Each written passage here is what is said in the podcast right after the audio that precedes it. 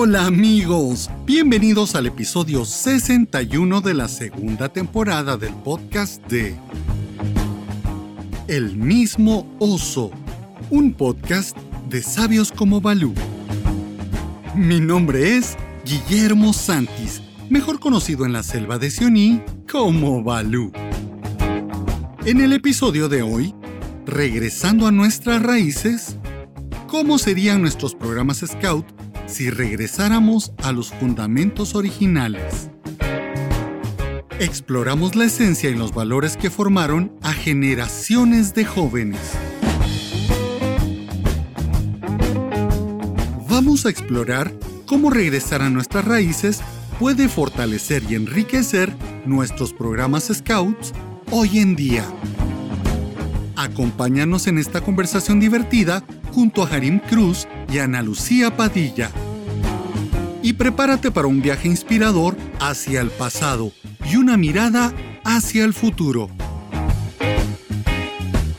En el segmento de la historia Scout, Luces y ruidos de la vieja casona. Una aventura vivida en la casa de un expresidente de Guatemala. ¡Iniciamos!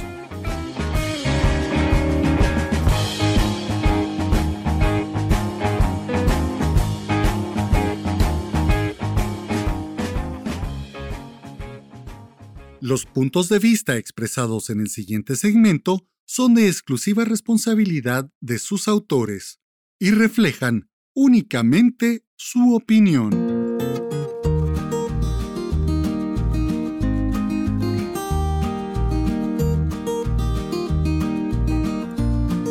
¿Se acuerdan de, esa caricatura de melodías animadas de ayer y hoy?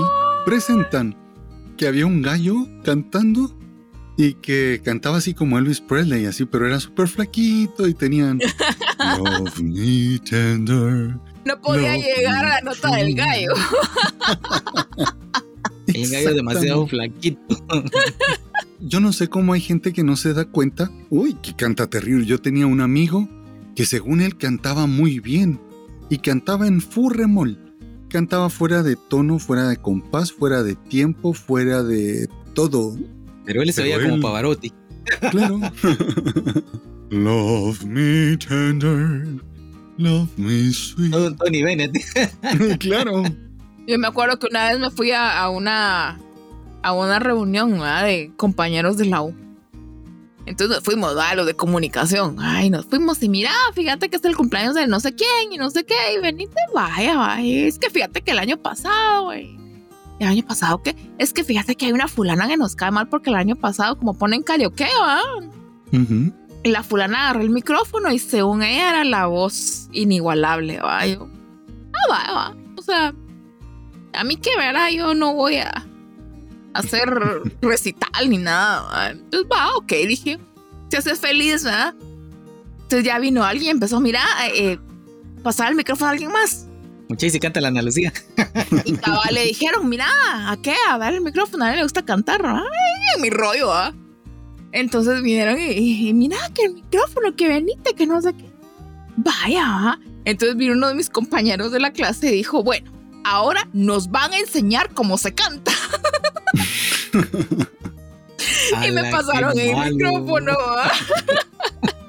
Ese golpe fue en medio de los ojos. Mucha, no se han en la patoja. Yo gané un concurso de, de karaoke en un restaurante. Y mi cuenta fue gratuita. Va. Para que veas comida gratis. Gracias a mi voz. Y competí con la canción de A menudo me recuerdas a alguien. Entonces están los otros ahí cantando y todo. Y yo me tomé el personaje y tu sonrisa la imaginé. Claro, no solamente era la cantada, sino la puesta en escena. Era la expresión, era la presentación. Ya me imagino a Don Balú. Hilari, Hilari, eh. Oh, oh, oh, oh. Hilari, Hilari, eh. Ah, ya, qué mal, qué mal. y empieza a brinca la tablita, yo ya la brinqué. Bríncala de nuevo, yo ya me cansé. Ay, hasta me ahogué por culpa tuya. Ahora es mi culpa. Un viaje por el mundo pasando por otras partes, ¿no? Lo que pasa es que estaba así como Baden, Baden Powell. estaba como Darth Vader. Apretándote el gaznate desde aquí. Igual que Baden Powell y entendí por qué te confundiste. Baden Powell, Darth Vader. Pues es una pena que algunos no se dan cuenta que no cantan bien y otros no se dan cuenta que ya los están grabando. ups. Ok. Ups. Costumbre, joven. Ya se hizo costumbre. Es que eh, en lo mejor de la plática empezamos a grabar, entonces hay que tomar. Tú de mala gente momento. haces eso, ¿verdad? La previa de una hora. Previa de una hora. A la próxima vamos a grabar las confesiones de Harim, Uh, los temas ocultos de la Kela. uh. Le quita las galletas a sus lobatos. Vaya, A veces llega sin escobetas y sin borlas al grupo. Te comen los panitos de la refacción. los juguitos de los niños. Bueno, pues déjenme presentarlos. Hola amigos, ¿cómo están? Qué bien que estén en nuestro episodio. ¿Saben cuál es este? El episodio 61. ¡Ah! ¡Ya vamos por 61! Hoy Harim hasta se cortó el pelo para demostrarnos su, su alegría La juventud que tiene. de llegar a los 61 años. Harim, Puro vikingo. Ah, por supuesto. Ah, Harim. Sobre todo por lo alto, lo rubio, lo blanquito y los ojitos bien claritos. No, pues aquí, aunque ustedes no lo crean, los tres somos exactamente del mismo color. Sí, correcto. Hay una foto que está en Instagram donde pusimos nuestras tres pañoletas juntas, ¿se acuerdan? Y se ven nuestras manos. Las tres manos eran exactamente del mismo tono de pantón, el mismo número. Así como moca precioso. Pero yo soy tres puntos de magenta más que ustedes. ¿En la barba? En la barba, sí. Déjenme presentarnos. Yo soy Guillermo Santis, mejor conocido en la selva de Sioní como Balú. Tengo que, que patentar ese, Sí, esa patental. presentación. Registralo, por favor. Fui al banco y me dicen su nombre. Mi nombre es Guillermo Santis, pero mejor conocido en la selva de Sioní como Balú. Y me dice, señor, por favor, seriedad. La seguridad. Se nos coló un loco. y está con nosotros la genial, la fantástica, la dueña de este podcast. Siempre me quedo en lo mismo, pero ella sabe todo lo que nuestro corazón, y digo nuestro porque no solamente el mío, sino el de ustedes también, siente por ella. Está con nosotros la genial Ana Lucía Padilla Fernández mejor conocida en la selva de Sioní como Aquela. Hola, hola, hola a todos por ahí. ¿Cómo están el día de hoy? O la tarde o la noche, dependiendo a qué hora O están la madrugada. escuchando. O la madrugada, o no sé, si hay algún otro momento del día que se me está pasando. Si lo estamos acompañando a desayunar, a almorzar, a cenar, eh, si se está bañando, si está, si está yendo hacia su trabajo. Ya me metí yo de metiche en el- la bienvenida de Ana ¿Se dan cuenta? ¿Se dan cuenta? ¿Se dan cuenta? Si ya saben cómo soy, ¿para qué me invitan? Pues bienvenidos, qué bueno que están aquí nuevamente y tenemos muchísimo que hablar el día de hoy, o la tarde o la noche, insisto. Así que quédense con nosotros. Y está también con nosotros el Super Aquela 86, el azote de los Vandarlok, por quien lloraba Tarzán, no, ¿verdad? Tarzán es del otro cuento. Chita, la de Tarzán. No, no, no, no es el mismo ¿Por cuento. quién? ¿no? Por quien lloraba Chita. Está con nosotros mi amigo Don Harim Cruz. Bienvenido, Don Harim. Hola, hola, hola, hola, mi gente linda, mi gente hermosa. Muy contento de estar nuevamente acá con ustedes y siempre con un súper tema. Y por supuesto, en la gran compañía de Don Balú y de Doña Analu. Miren pues, salió hasta en verso. Sin mucho trabajo. y mucho esfuerzo. ¿Cómo les ha ido, jóvenes, en estos días? ¿Qué tal? ¿Cómo le han pasado? ¿Qué tal sus actividades scouts? ¿Qué tal sus familias? ¿Cómo les ha ido? Tal cual pollito en las brasas. ¡Ay, qué calor, verdad! Un calor infernal en Guatemala. Cierto. Sí, es que Confirmo. ya en mayo tienen que empezar a las lluvias, tiene que empezar a llover. Y creo que han habido algunas lluvias, pero solamente alborotan más el calor. El día este que llovió en la noche, ayer, anteayer. ¿Ayer? ¡Uh, qué calor! Y que en teoría estamos bajo la influencia de una ola de calor en Centroamérica. Sí, por las ¿qué? las nubes del Sahara, las, el polvo del Sahara. Hasta por acá. ¿Quién diría? Pues por lo que sea, nos estamos muriendo de calor igual. Sí, tal vez debe ser por eso, jefes, porque yo ayer vi pasando un camellito aquí por en, enfrente de la casa. Ah, no, entonces tal vez sí. Y te dijo, disculpa hermanos, ¿por dónde queda la salida para el lejano orientes? ¿Y tú, Ana Lucía, cómo has estado? ¿Qué tal? ¿Qué tal de tus actividades scouts? Siempre estás llena de actividades y todas las fotografías que sube ahí la señora para causar envidia en nuestros corazones, pero no sabe que lo que causa es una alegría que ella esté disfrutando del movimiento scout. ¡Ay, cómo me escuché! Ah, muy Hasta bien. yo me lo creo. Mi Balú. pues déjame contarte, mi Balú, justo como tú dices. Lleno de actividades siempre, sí. Este fin de semana tuvimos un campamento familiar junto al grupo 93 CAT de Villanueva, que pertenecemos a la misma región, somos la región 4.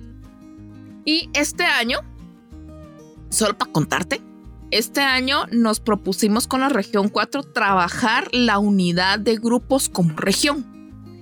Entonces empezamos ya a trabajar el concepto de que somos grupos hermanos porque somos la misma región. O sea, ya, ya quitar todas esas barreras entre grupos, entre regiones. ¿verdad? Entonces, como parte de esa iniciativa, pues entonces eh, sí, sí nos propusimos que íbamos a compartir actividades entre grupos. Y empezamos, eh, el 47 empezó con una, un encuentro familiar integral junto al grupo 93 CAT. Estaban los papás también. Sí, estaban los papás, habían abuelitos, habían primos y habían hermanos también. Hasta la Oh. mascota. Solo porque lloraban mucho de noche, los perritos no se los llevaron, pero Oh. Raimundo y medio mundo. Mira, fue increíble la convivencia. Primero, ver chicos de otro grupo como que los, lo- los emocionó mucho. Realmente los emocionó y, y yo no sé si les pasa a ustedes, pero los míos se emocionan. O sea, ver otros chicos vestidos igual que ustedes, pero con otra pañoleta y que entienden exactamente de qué estamos hablando, ¿verdad? Ver otros locos igual que yo. ver otros locos igual que yo. Exacto. Entonces mis chicos estaban súper felices. La mayoría, sí, solo nosotros sabíamos ya. Sabíamos ya lo que es un campamento y los otros chicos, pues mis chiquitos, ¿ah? eran así como, ay, ¿será que vamos? ¿Será que no? Yo vénganse. Y como fue ahí en la, sede, en la sede del 47, en el Club Montemaría, O sea, donde tenemos nuestro barranco propio. donde tenemos barranco, sea, tenemos, tenemos barranco, Privado. Tenemos bosque, tenemos el área de reforestación, tenemos la piscina, tenemos O sea, servicio a O la sea, recámara todo lo de que la necesite, tarde. pues. Carita, ¿verdad? todo lo que usted necesite, ahí lo tenemos. pues el asunto es que eh, estuvimos todos ahí y mira, eh, un programa muy bonito. Realmente el grupo 93 es bien enfocado en, en el tema educativo. Entonces la planificación fue, fue, fue hecha muy, muy puntual y con los objetivos así súper bien definidos. Y, y, trabajamos entre todos, o sea, no era así como que ellos son 93 y nosotros somos 47, sino que en ese momento todos éramos el mismo grupo. Entonces todos, si, si los dirigentes del 93 decían algo, los del 47 lo seguían. Si yo decía algo, los del 93 lo seguían. Entonces fue así como, fue botar barreras completamente. Entonces fue lindo. Fue bien bonito e incluso el grupo de papás y de, los primos se integraron y de una vez dijeron, aquí me quedo. Es básicamente lo que Baden Powell buscaba. El ambiente de camaradería, amistad sin ninguna distinción.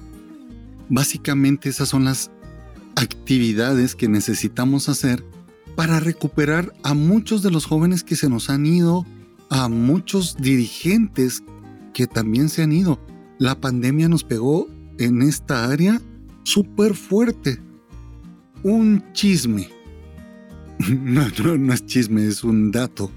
Una noticia una noticia. Ustedes saben que la única región que ha decrecido a nivel mundial de scouts es la Interamérica.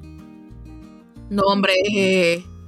Sí, todas las demás regiones han crecido o por lo menos se han mantenido. Pero la región Interamérica ha ido bajando la cantidad de miembros. Y es que lo podemos ver. Actividades donde antes teníamos 600 lobatos, ahora tenemos 200 lobatos. Ha ido bajando muchísimo la cantidad de scouts que tenemos.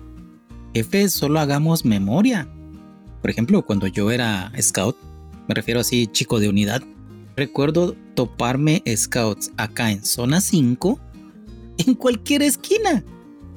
En cualquier esquina. Y era solo el, siempre listo a levantar la mano. Y es que muchos de ahora son scouts de la secreta. Entonces eh, van y se reúnen en su baticueva y ahí hacen su actividad y cuando salen directos al carro y para afuera. Y, y, no solamente nos pasa a nosotros de scouts de la OMMS o de la WASM. WASM sino que a, a, todas Me las diferentes. de lluvia de hamburguesas. La. la. Eso. Sino hay otras organizaciones, otras asociaciones de scouts que están igual. Yo la vez pasada estaba, sigo algunas organizaciones que no son de la WOSUM o de la Organización Scout Mundial, que eh, decían, tenemos 2.500 scouts y no sé qué, y miles de niños recibiendo el programa. Y decía, pero si solamente veo los mismos cinco dirigentes y ya son bien viejitos. Y claro, claro, era por internet o inscritos, ¿verdad? Pero de repente desaparecieron y volvieron a sus 5, 6, 7 scouts que tenían por ahí. Y eso es muy triste porque nosotros, por lo menos en este podcast, mientras estamos aquí, no vemos por una asociación o una organización, sino nos interesa el movimiento Scout, la gente que ha hecho su promesa. Y saben qué es lo que a mí me pone triste al ver esto, porque ves otras, otros movimientos, otras cosas que están creciendo o por lo menos se mantienen, pero solamente nosotros decrecemos. Creo que el programa que les estamos dando a los niños y a los muchachos no es lo que ellos esperan. Lo platicaba con otro dirigente y le decía, ¿qué es lo que quiere un niño cuando entra a una academia de fútbol? ¿Qué es lo que quiere? Jugar fútbol. Jugar fútbol, cabal, exacto. Pero si llega y habla con el entrenador y el entrenador le dice, sí, aquí vas a ser un campeón de fútbol, aquí entrenamos a Messi, a Cristiano Ronaldo, pero recuérdate que la alimentación es muy importante. Así que como es importante la alimentación, en lugar de entrenar fútbol, vamos a tener clases de cocina. De Exacto. cómo comer, etcétera. Sí. Cómo coser los pantaloncillos rotos de fútbol. El niño que llegue y que él quiere jugar fútbol y lo ponen a hacer esas cosas, va a decir, no, aunque sea muy importante para él aprender a alimentarse. Porque la importancia de la buena alimentación la va a ir adquiriendo conforme Y es parte de, ¿va? o sea, es parte del programa Claro. que le van a dar de fútbol. Miren, coman esto y esto y esto y esto y esto. Pero esa no es la esencia del fútbol. Es un complementito del fútbol o es parte de lo que le van a dar. que el mismo niño va a querer aprender cómo alimentarse, qué alimentos son buenos, porque querrá rendir lo mejor posible cuando juegue fútbol. Y algo así es lo que nos está pasando dentro del movimiento Scout. Matamos la expectativa que el niño lleva. Sí. Claro, Perdón que se oiga como muy, muy pesado o muy frío o muy fuerte o, o como un golpe en la cara, pero Pero es que es cierto, Harim. Es fíjate que cierto lo que estás diciendo. quieren llegar los niños a ser scouts. ¿Y qué es lo que piensa cuando es scout? Lo primero que puede pensar es, me van a poner a vender galletas. Porque eso es lo que hacen. Lo que hacen en las películas, ¿verdad? Pero ¿qué es lo que piensa un muchacho? Siempre que llega alguien nuevo a la manada o a la unidad de scout, les pregunto, ¿qué crees que hacemos los scouts? Y te van a decir, los scouts van de excursión, los scouts van de campamento, Exacto. los scouts aprenden a hacer nudos, aprenden primeros auxilios. Mi manada les encantan los nudos. Exactamente, Ana Lucía. A tu manada le gustan los nudos. ¿Y qué pasaría si tú les dices, muy bien, hoy vamos a tener un campamento donde no solamente vamos a aprender a hacer nudos, sino vamos a aprender a hacer construcciones? ¿Les gustaría hacer una torre de vigilancia o aprender a hacer una torre para ver las estrellas? O no sé, cualquier cosa de estas que se pueda hacer, o una balsa, o un puente. ¿Les gustaría? Sí, queremos hacerlo. Bueno, necesitamos que hayan 20 niños. Si nos hacen falta, busquen ustedes entre sus amigos. Te apuesto lo que tú quieras que van a llegar los 20 niños con tal de hacer lo que ellos Y quieran. llegan. Y sí llegan.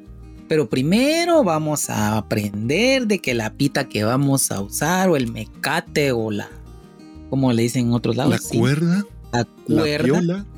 es de plástico, entonces el plástico no funciona de esta manera y tenemos que Y plástico de múltiples usos y el, el reciclaje. Y...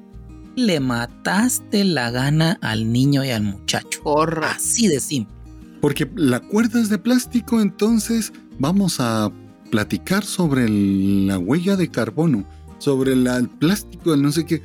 Y entonces, ya perdiste al 90% de tus patojos. yo platicaba hace, hace algún tiempo con Ejarim y nos contaba que la máxima, una de las tantas aventuras que tenía en su grupo era ir a caminar sobre un tubo, era de agua, ¿verdad? Le decíamos el tubón, pero básicamente era un tubo de, de acueducto de agua. O sea, inmenso, así, gran- grandote, grandote. Y ahí tú pasabas corriendo de un lado a otro sobre el río Las Vacas, un afluente del río Las Vacas. Y era algo fuera del otro mundo para ese entonces. O sea, uno como patojo, como muchacho, era wow. Tu aventura, ¿verdad? O sea, vamos a la manada, era vencerte a ti mismo. ay. Correcto. Y se los digo que la primera vez lo confieso aquí. Nadie se acordará de eso. Pero la primera vez yo pasé sentado y casi que llorando el tubón. Pero me vencí a mí mismo. O mis caminatas aquí por el Cerro Alush. Ir a bañarnos al río ese donde un guía de patrulla dejó, se desapareció su, su bota. No, no era guía, pero no, no apareció su bota. Dice, ahí está la historia. Ustedes la deben de conocer si han escuchado los podcasts, porque ahí conté esa historia. Pero era increíble poder hacer las caminatas urbanas. Ir así, que la gente, oh, mírenlo, ahí va corriendo un scout. había una cuestión para hacer rapel, pero es un rapel tan básico y tan a lo a la brava, diríamos. Salvajemente rapel. pues sí, o sea, no teníamos el A lo rústico es esto.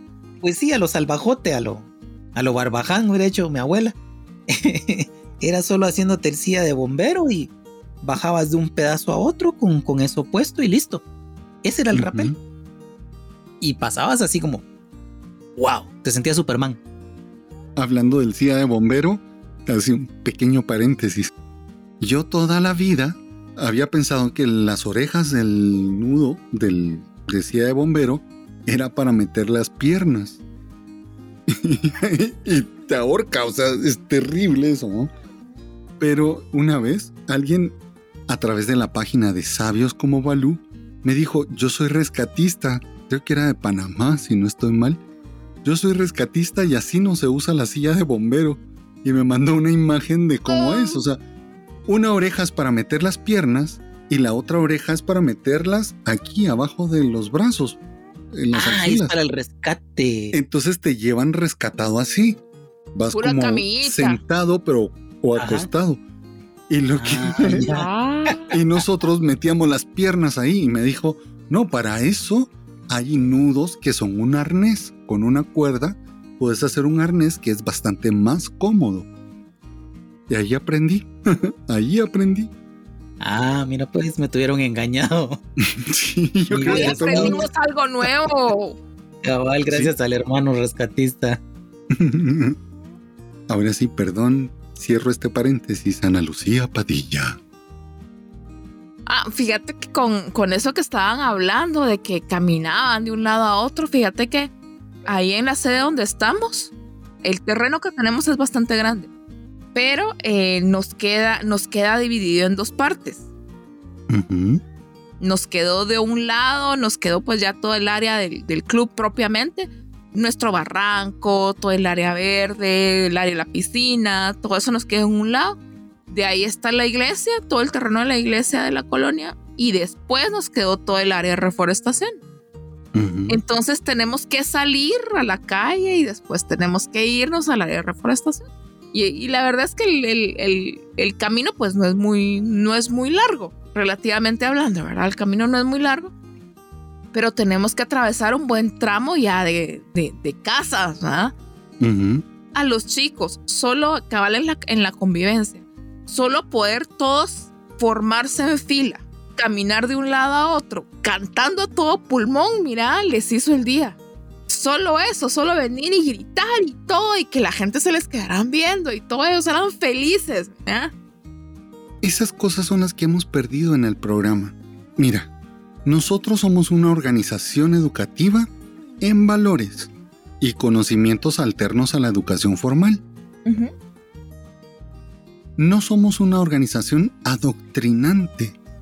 Eso es lo que nos ha pasado últimamente ahí.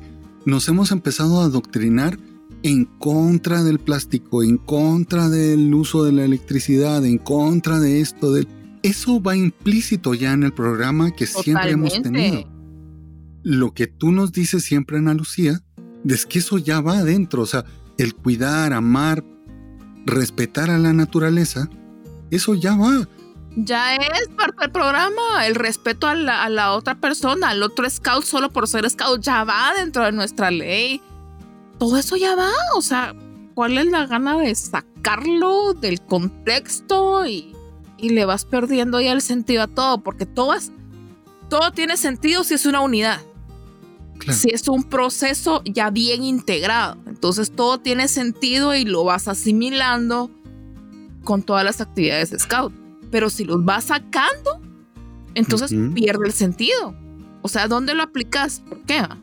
Yo creo que a los muchachos realmente les interesa una papa fritas, si su huella de carbono y todas esas cosas que nos quieren convertir en agentes útiles para la Agenda 2030.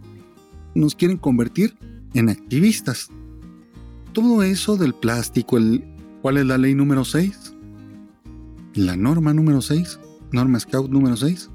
El Scout, ve, en la naturaleza la obra de Dios, protege animales y plantas. Ya va ahí. todo inmerso. Está implícito. Si cumples tu ley. Y como te digo, es todo integrado. O sea, ¿cuál es la gana de sacar? Como quisiéramos un programa para cada ley, ¿verdad? No funciona. Y un programa superior a esa ley. ¿Saben qué? Hay algo que a mí siempre me ha rebotado en la cabeza ahora que regresé al movimiento, después de, de un tiempo de inactividad. Es, por ejemplo, que las personas que están en la cúspide muchas veces no han sido scouts. Y ese desconocimiento es lo que ha ido como torciendo, creando esa... ¿Cómo es que lo explica el, el Doc Brown en, en Volver al Futuro? Han creado esa... ¿Cómo es que le dice él cuando, en, en paralelo. Eh, sí, correcto. E, esa parte, como ese escultismo paralelo, así que crea, crea una tangente. Yo ahí he encontrado dirigentes que nunca fueron scouts, pero se empaparon, conocieron de qué se trataba el escultismo y entraron. Y conozco muchos viejos scouts que se acomodaron y te deforman. He ahí el otro punto principal, jefe. Gracias por tocarlo. Si yo desconozco algo, pero a mí me gusta, yo vengo y yo busco los fundamentos, me informo y trato de comprenderlo. Y pido ayuda para comprenderlo. Pero ¿qué pasa si me viene del norte? Voy a dar una cosa que nada que ver. Traducción. ¿Qué pasa si no me importa? no sé si viene del norte. O sea, es que no, no le pones atención. Y la otra.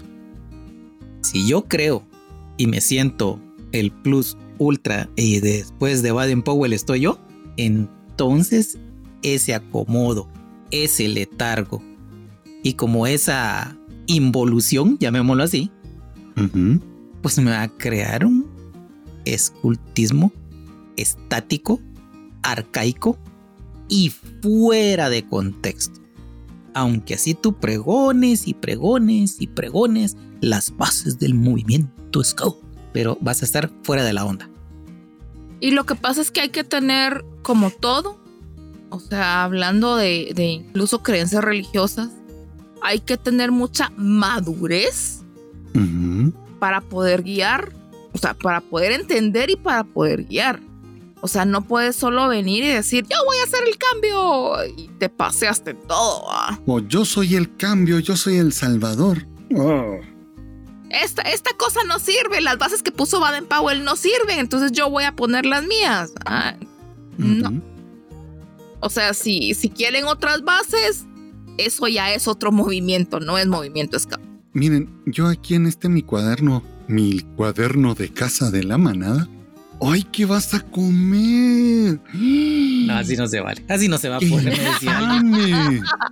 ¡Qué infame lo que va a comer! ¡Qué lástima! No se va a poder, me decía alguien. no se va a poder, te dijo Erika. ¡Ay, Dios! Es una tortilla super jumbo. Oh, eso no se vale. Ya te dije. Se nos está ahogando el harim. Ustedes no visto la expresión, mis queridos amigos del podcast. Y no lo vieron. Porque es así como de la boca llena de agua. Ojalá fuera agua. Babas, señores. Babas. Déjenme contarles esto que lo tengo aquí escrito porque me impactó. Está en el libro de Baden Powell de La educación por el amor en sustitución de la educación por el temor. No está así como muy así, es porque lo escribí a mano y Y no me entiendo la letra, dice. Dice que para nosotros los, nosotros los inteligentes tenemos letra increíble.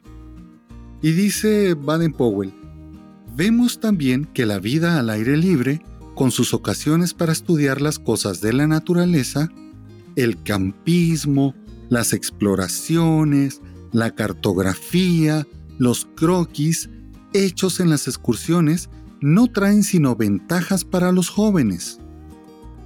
Por consiguiente, las juventudes del mundo entero están a la espera de esa educación, listas para recibirla, bastando para ello solo que se les ponga a su alcance. Y esta educación sería una autoeducación voluntaria en la cual la juventud pondría toda su energía y todo su entusiasmo, esta instrucción podrá ser dada fuera de las horas de clase, o sea, en los ratos de ocio, durante los cuales corrientemente los muchachos tienen ocupaciones inconvenientes y comprometen el trabajo realizado en la escuela. ¿Qué es lo que nos dice Baden-Powell? El campamento, la vida en el campo, las actividades scouts bien hechas, son un motivo para que el muchacho aprenda una ciencia alterna, porque a esta edad los muchachos no están conociendo azimuts, todo eso lo ven hasta la universidad, si estudian arquitectura y todas esas cosas, ¿verdad? Pero hay muchas, muchos de estos conocimientos que pueden ayudar a los niños. Botánica, ecología, ecologismo, hasta de conocimiento de animalitos, de, de, ay, había un bicho en nuestra carpa que tenía ocho patitas, una bolita, otra más pequeña y un puntito rojo, y era negro. una viuda negra. Saben que de esas tenemos nosotros así de mascotas. Los bichitos, las latrodectus. Yo creo que ya esta señora ya nos está presumiendo demasiado. Karim y yo encerrados en un patio con cemento y esta señora, yo tengo arañas. Mm, claro, morticia. Nosotros en el patio con los puros, puros anates. Hablando de animales, hoy en la, en la tarde estaba trabajando en, no, fue al mediodía, estaba trabajando en la compu, editando el podcast anterior, el número 60, ya, ya casi en lo final, cuando vi una sombra que bajó por la cortina que esta que está aquí atrás, la de mi ventana. Y yo, que fue o un ratón chiquitito o una cucaracha gigante. Y yo dije, ¿qué será? Fui, fui en busca de, de una, una escoba para ver qué era. Moví mi compu, el escritorio, hice aquí. Y cuando volteo a ver, era un gecko que me estaba Oh. viendo así con una cara, la misma cara que tiene mi perro, que es un boxer, con la misma cara, los mismos ojos redonditos y negritos, me estaba viendo. Y yo, Detente, no me sorry, mates. disculpa. Detente, no me mates. claro, soy el gequito bilingüe. Entonces, como pude, así muy suavecito, suavecito, regresé la, el escritorio y calladito, así. Me dio tanta pena haber molestado al, al gecko, A Don Gecko. don Gequito. Fíjate que me gustó mucho ahorita que les hablé de las, de las arañitas negras con puntito rojo. Fíjate que dentro del, del encuentro que tuvimos, una de las actividades era precisamente ir a plantar un árbol. Todos los niños pues llevaban su árbol o llevaban su plantita. Nos fuimos al área de reforestación y cada uno plantó su árbol.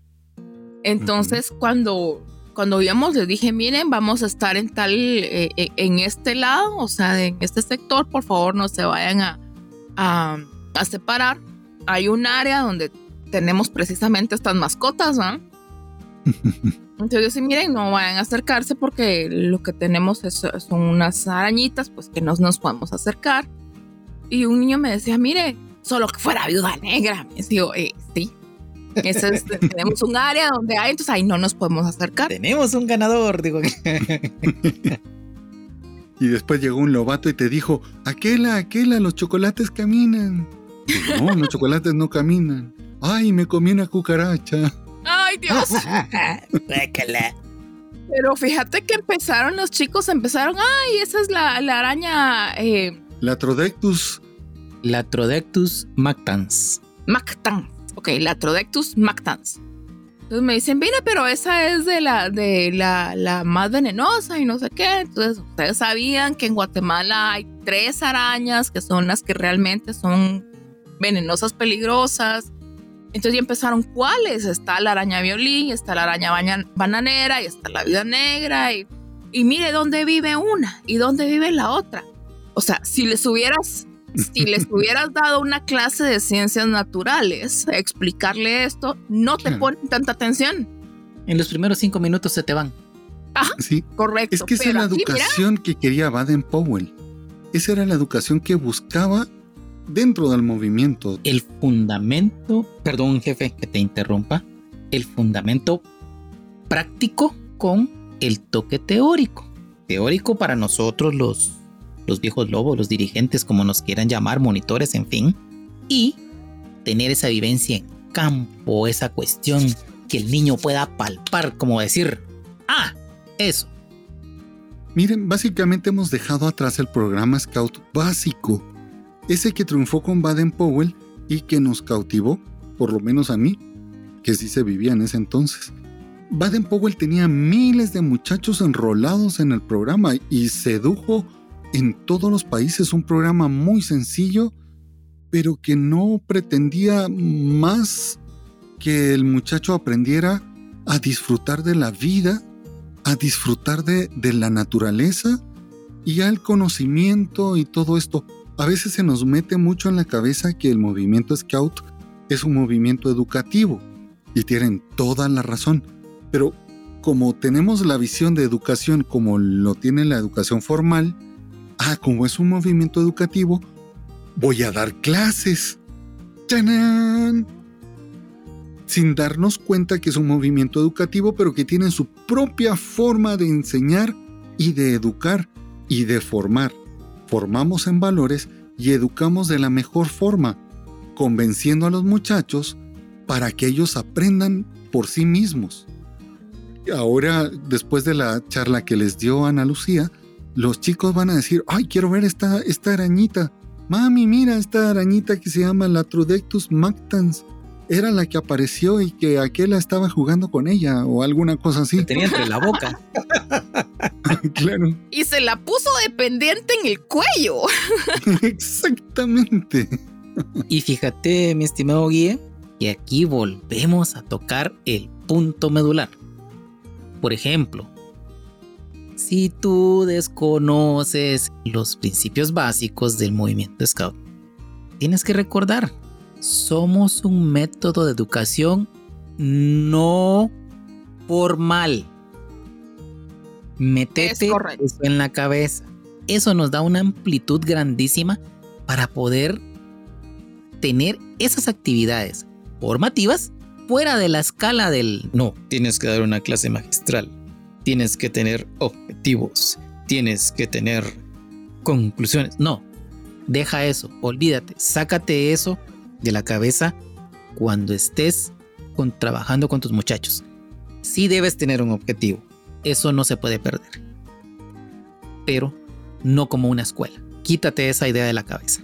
Sí, lo que pasa es que mucha gente, de verdad, de verdad, tiene la idea de que somos un movimiento educativo y como tiene educativo las clases del colegio, quiere hacer lo mismo. Más que educativos, nosotros somos formativos. Formamos en valores, básicamente. Y claro, damos una que otra cosa técnica, damos algo teórico. Ahí se ve que somos educativos porque educamos también, damos pero el problema de mucha gente, de muchos programas que se están queriendo hacer, es que ni siquiera educativo, sino que son alienativo. Yo te quiero meter esta forma de pensar en tu cabecita, rompe con todos tus esquemas que tenías, porque, ay, no, eso no está bien. Y recordemos los otros principios o las otras cuestiones que hacen al movimiento Scout lo que es aprender haciendo y aprender jugando. El juego es basiquísimo. Pero si tú venís y los vas a sentar y les vas a dar una charla, ya los vas a mataste. Poner un PowerPoint. los mataste, los mataste, les mataste la gana. Si los niños quieren jugar, acuérdense el libro de Vera Barclay, Lo batismo y la formación del carácter. Los niños quieren jugar. Eso es lo que quieren llegar a ser. Parte de la naturaleza del niño. El niño se centra en eso, en el juego. Y aparte de eso, hemos cambiado la importancia de nuestra ley y nuestra promesa. La ley abarca todos los ámbitos de nuestra vida y todo lo que nosotros debemos hacer y nuestra promesa nos compromete a cumplir esa ley. Entonces hemos cambiado la importancia de nuestra ley con un montón de estatutos, de normas que solo llegan a interferir con las relaciones sanas de amistad y hemos cambiado nuestra promesa por un compromiso con agendas políticas internacionales. He dicho. Ah, no, ¿verdad? No, no, no me toca a mí. No, esa es mi frase. Esa no es tu frase, joven. Esa es mi frase. Pero es muy triste o no lo que está pasando. Lamentable. Por eso es de que los niños llegan, pero no se quedan. Están seis meses y luego se te van. Luego llegan otros y se te van. Empecemos ya con los puntos. Tenemos un montón de tiempo hablando aquí. No, que sí, que no. Charlando. Estamos No, pero- analizando, Balú. Estamos analizando. Analuciando. Ah, no. ¿verdad? Analiciando. Ana Lucía Padilla, ¿serías tú tan grande de compartir tu forma de pensar, tu visión, tus conclusiones al respecto de esto? ¡Tarán! Con mucho gusto, mi Balú. Ok, mis reflexiones acerca de todo esto que hemos hablado. Siempre, siempre, siempre, los niños aprenden haciendo. Siempre. Nosotros, el movimiento Scout, somos un gran laboratorio donde los chicos pueden llegar a aplicar los conocimientos y muchas veces ni siquiera se dan cuenta que están aprendiendo pero nunca se les va a olvidar lo que aprendieron aquí con nosotros. Nunca se les va a olvidar a rastrear, cómo rastrear un, cómo seguir un rastro. Nunca se les va a olvidar. Nunca se les va a olvidar cómo usar la brújula. Nunca se les va a olvidar cómo escogieron los ingredientes para hacer la especialidad de chef. ¿Por qué? Porque lo hicieron. Y ni siquiera la cabeza no, no le dio tiempo de pasar con, ah, estoy aprendiendo y me lo tengo que memorizar. Simplemente lo aprendieron. Y para eso estamos aquí. No para que se les dé el gran análisis de lo que tienen que hacer, de lo que tienen que decir y lo que tienen que hacer. Sino que hagan, que hagan y que miren para qué funciona. De lo contrario, perdimos en el movimiento. He dicho, caso cerrado. Bienvenidos al programa de la doctora Nalu.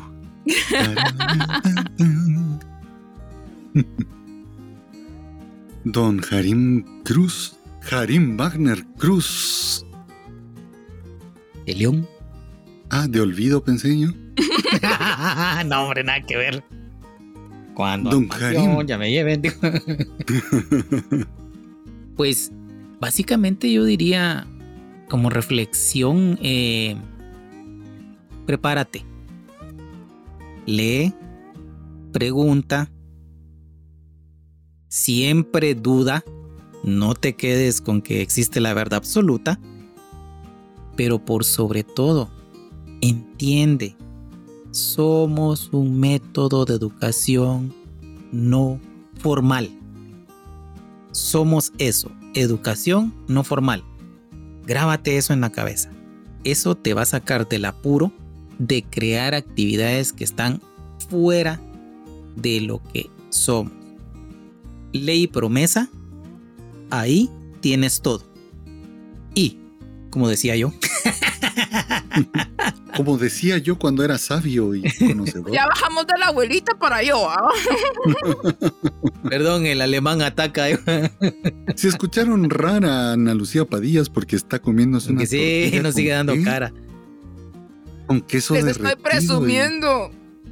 y- Les estoy presumiendo. Ah, ya me acordé. Señorita. Es publíquese y cúmplase. Jefe, tu reflexión, joven. por favor. Muchas gracias, don Jarín Cruz. Acuérdate que el movimiento Scout es un movimiento. No se queda estático en las cosas, no es el estático Scout, es un movimiento Scout que va cambiando con el tiempo.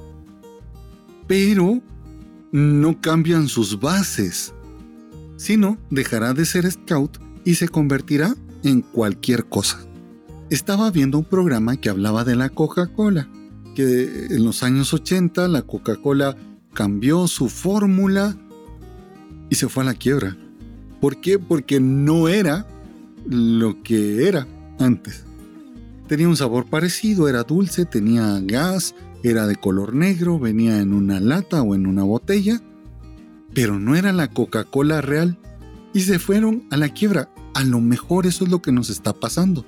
Y no lo veamos a nivel macro y toda la región, no, veámoslo a nivel micro. Míralo tu sección, tu grupo. ¿No será que le cambiaste algunos ingredientes a tu Coca-Cola y cuando los muchachos llegan tenían la esperanza de que era la otra Coca-Cola y no esto que están viviendo ahora? Si tus programas no reflejan la visión del escultismo, no son scouts. Puede ser de la Agenda 2030, de los animales, de las plantas, cualquier cosa. Menos un programa scout. Tenemos una forma de ser, una forma de vivir la vida y una forma de ver la creación. Somos scouts y tenemos esa visión especial. Así que si estás viendo que se te está yendo la gente, que llegan los muchachos y se te van, que tú haces actividades, revisa esas actividades. Vamos a hacer un podcast en algún momento, no ahora, no mañana, quién sabe. Y vamos a platicar sobre los libros bases del movimiento Scout. No significa que esos libros tengamos que vivirlos ahora, tal y como está escrito, y que los muchachos tengan que caminar marchando con tambores, como era al principio, ¿no? porque tampoco es un movimiento que avanza, pero sí nos va a dar la visión primigenia, la visión que tuvo Baden-Powell cuando creó este movimiento. Estamos al revés. Estamos al revés. Porque los scouts era eso. ¿Cuáles eran los principios? Dios, Dios patria, y, hogar. ¿Cuáles eran las virtudes? Lealtad, abnegación y pureza. Por eso es mi cuate, ¿ven? 33 años después todavía me la sé. 33 años. Mm. De ser scout. ¿Te pasaron algún, algún examen escrito para ver si te acordabas de eso? No. Exacto. Y si te lo aprendiste. Y entonces yo puedo decir, say no more. ¿Y saben una cosa? Yo te mando un... ¡Ah! Oh, oh, cierto, cierto, cierto. Muchas gracias, Karim. Me ha salvado la vida. Mea culpa, mea culpa, mea culpa, mea culpa. la gran Harim. Miren, los chistes de la semana pasada estuvieron muy buenos. Y los de esta semana están por ahí. Música de circo.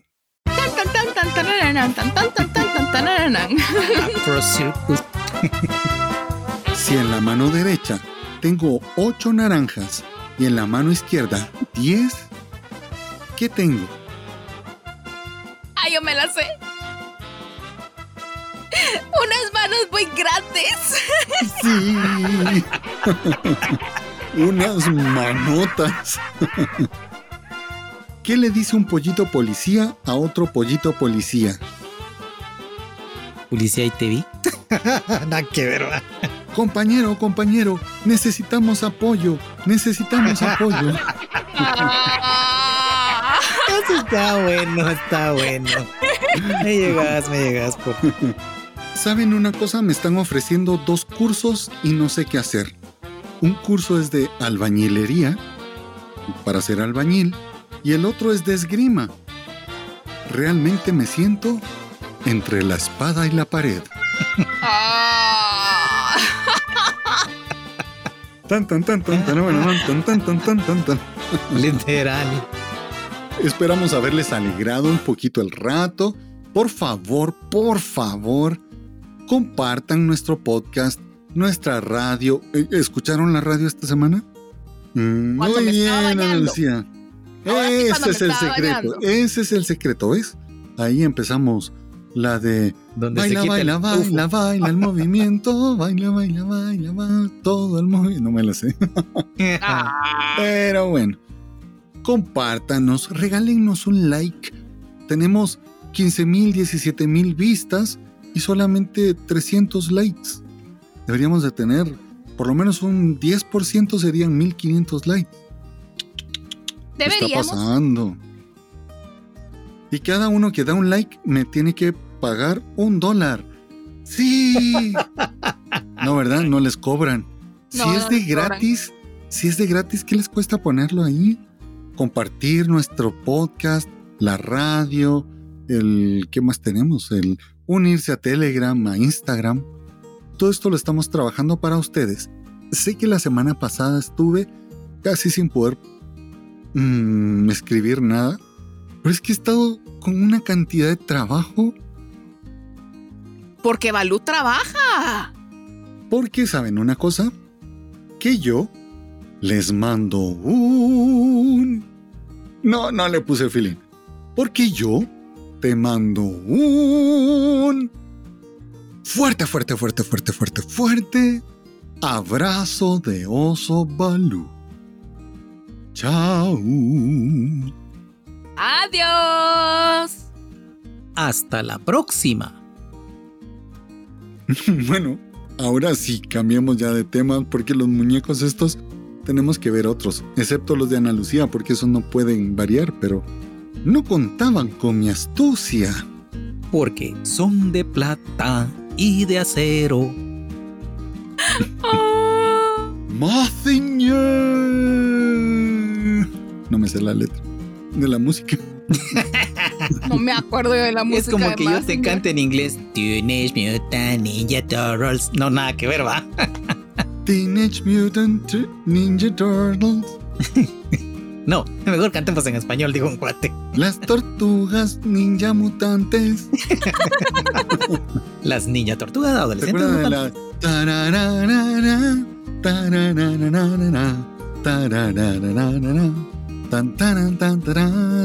¿Los Fraggle Rocks? Los Fraggles. No. No eran los Fraggles. Sí, sentí No, no, ese no, era aparte, era la de blanco y negro. Ah. Strokes. The world. Sí. No es que no me acuerdo de la letra. A ver, Different ahora. strokes to acuérdense.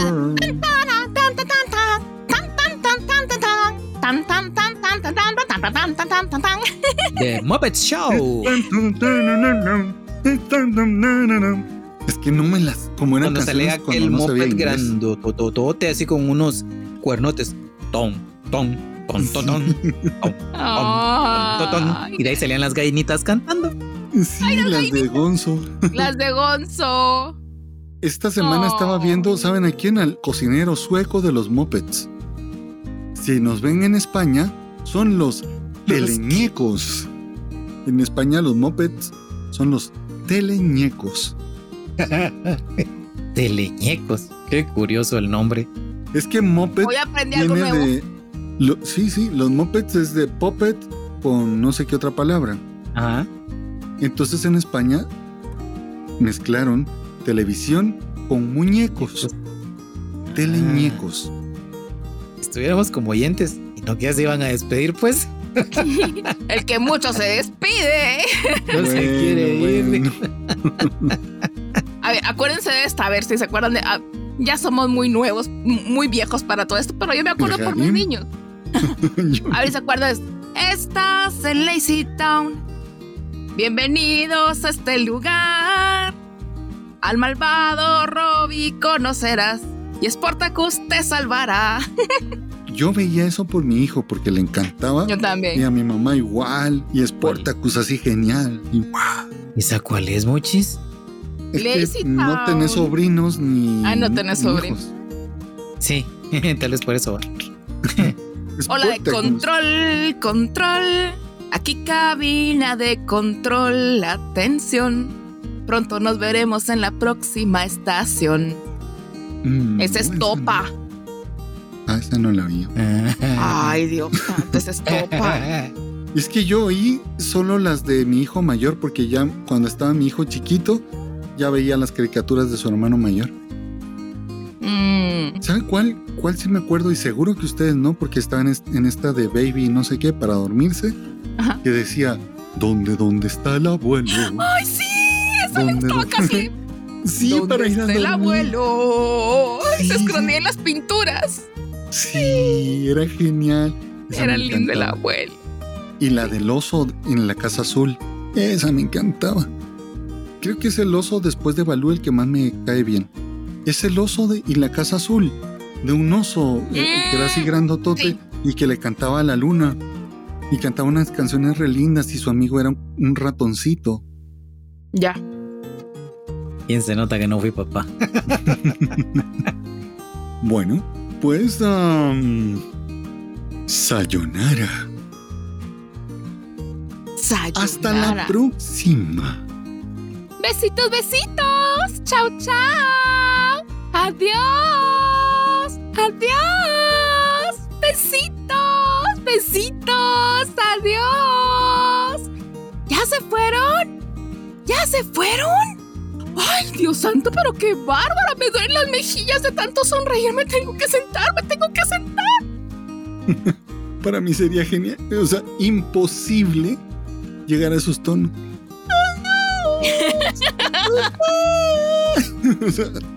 no puedo. Ni Maraya Carey vos. sí. Ven, ven, ven. Compartan este podcast si les gustó con sus amigos y si no les gustó con sus enemigos. Chao. Adiós. Hasta la próxima.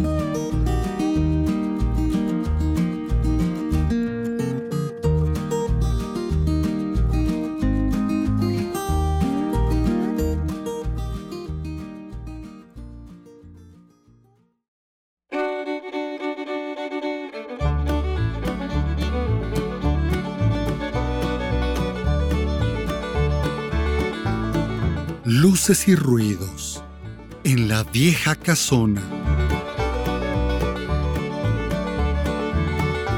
Desde que comencé a narrar historias en este podcast, me han relatado numerosas experiencias que nadie había tenido la valentía de mencionar antes.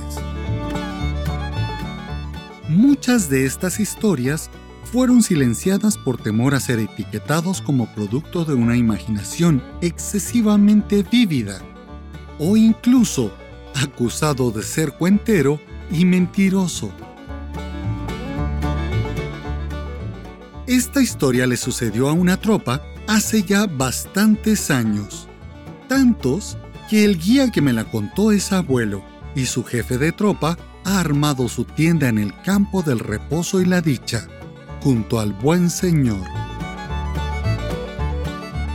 habían planificado una excursión a un pueblo del departamento de El Progreso, donde el jefe de tropa tenía familia. Como parte del programa, se tenía previsto por la tarde visitar la aldea San Luis Buenavista, ubicada en San Cristóbal Acazahuastlán.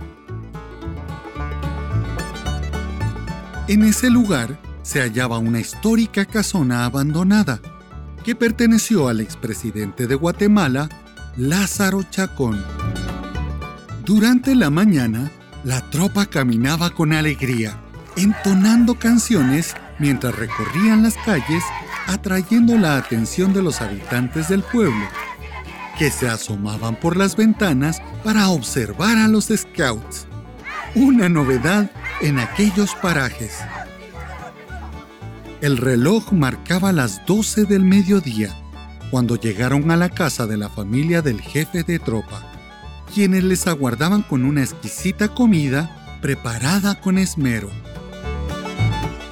El festín consistía en platos abundantes, sazonados con un toque picante, acompañado de tortillas de maíz hechas a mano. Sin embargo, la verdadera delicia se encontraba en el postre. Una piña dulce y jugosa para cada joven. Descansaron en unas hamacas en el patio central de la casa. Habían comido tanto que pensaron que ya no podrían caminar más, por lo pesado y soñolientos que se sentían. Al dar las 3 de la tarde, el líder de la tropa hizo sonar su silbato, convocando a los guías para impartirles los planes y las instrucciones para la tarde. había preparado meticulosamente diversos croquis y mensajes en clave para cada patrulla. Luego les comunicó, nos encontraremos en la casona antes de las 6 de la tarde. Las patrullas se organizaron rápidamente y empezaron a descifrar las instrucciones. Cada una tomaría un camino distinto, por lo menos para salir del pueblo. Luego, tendrían que pasar haciendo su buena acción a algún lugar. Unos tenían que ir a la iglesia y pedirle al sacristán que les prestara una escoba para limpiar el atrio. Otros tenían que ir al centro de salud a lavar la vieja ambulancia. Y la última patrulla tenía que ir a la escuela y ayudar a mover unos escritorios de un salón a otro. Luego, todos salir corriendo para llegar a la casona. Eran casi las seis de la tarde cuando llegó la primera patrulla al lugar. Detrás de esta, con los últimos destellos de luz del sol, llegaron las dos restantes. Estaban muy cansados, pero felices, porque dormirían dentro de la casa y no tendrían que armar la tienda. Para llegar a la casona, debían adentrarse en un denso bosque, repleto de árboles y maleza alta. Los mosquitos abundaban mientras a lo lejos se escuchaban los ladridos y aullidos de los perros. Poco a poco se aproximaban al imponente edificio. La casa construida con madera y adornada con acabados elegantes. Su exterior pintado de verde y blanco y el techo estaba cubierto de láminas de zinc, bastante oxidadas. Para entrar tenían que subir unas pequeñas escaleras y recorrer un pasillo que rodeaba la casona. Las puertas y ventanas eran altas y se golpeaban con el viento, mientras que los pisos de madera crujían con cada paso que daban. Cocinaron afuera de la casa. Fue muy fácil encontrar madera para hacer el fuego. Comieron, luego hicieron una fogata y todos se fueron temprano a dormir. Solamente tiraron un petate en el suelo, una especie de alfombra hecha de fibras vegetales, una frazada y a dormir. Eran ya más de las 10 de la noche cuando comenzaron a escuchar pasos y el crujir de la madera provenientes del piso superior. Todos asumieron que debía tratarse de algún animal, probablemente un pájaro, ya que sería impensable que alguien más estuviera en la casa sin darse cuenta del alboroto que habían causado. Los crujidos y los golpes de las ventanas abiertas que se sacudían con el viento mantenían a todos despiertos, incapaces de conciliar el sueño. Los numerosos ruidos provenientes del interior de la casa, combinados con el canto de los grillos y las chicharras, generaban una sensación de peligro que impedía pensar en cualquier otra cosa. Al fin, decidieron encender la chimenea y la luz del fuego otorgó a la casa una apariencia animada, como si cobrara vida. Las paredes parecían respirar, envolviéndolos en una sensación de estar inmersos en las entrañas de una criatura viviente. Cerca de las 3 de la madrugada, nadie había logrado cerrar los ojos. En eso, observaron perplejos como una luz violeta penetraba en la casa, describiéndola como el fulgor de una vela suspendida en el aire, que se movía lentamente hasta posarse frente a una pared, donde permaneció inmóvil durante unos segundos. Al divisarla, todos tomaron una profunda bocanada de aire y contuvieron su respiración. temerosos de hacer el más mínimo ruido. Poco a poco empezó a aclarar. Con las nuevas luces del día, la casa comenzó a recobrar su aspecto habitual. Los jóvenes, agotados, empezaron a quedarse dormidos alrededor de las cuatro y media de la madrugada y no despertaron hasta las ocho. Nadie mencionó nada. Ningún comentario surgió en torno a lo vivido aquella noche. Todos evitaban volver a pensar en aquella experiencia. Uno a uno se acercaron al pozo del lugar para lavarse la cara. Encendieron nuevamente el fuego para preparar el desayuno. A las diez y media, emprendieron el regreso hacia sus hogares, pero esta vez lo hicieron en silencio. El cansancio no era la única razón, pues lo que habían presenciado en aquel sitio era algo que nunca habían visto. No solo se trataba de lo que habían presenciado, sino del miedo tan palpable y real que habían experimentado.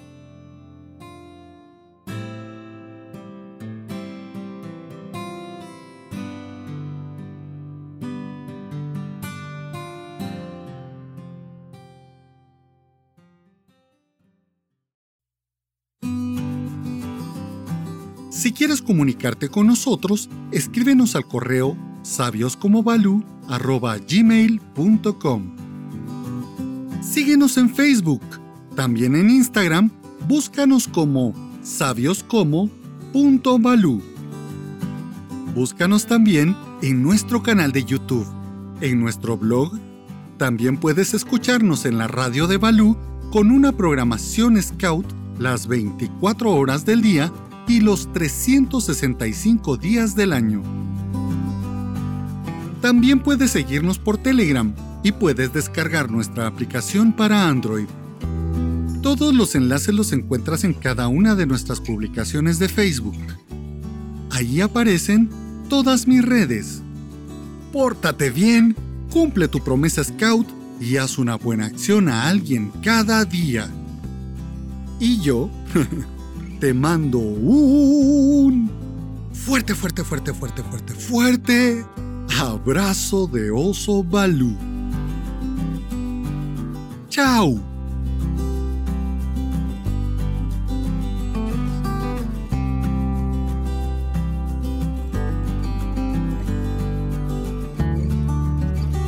Esta es una producción de Guillermo Santis 2023.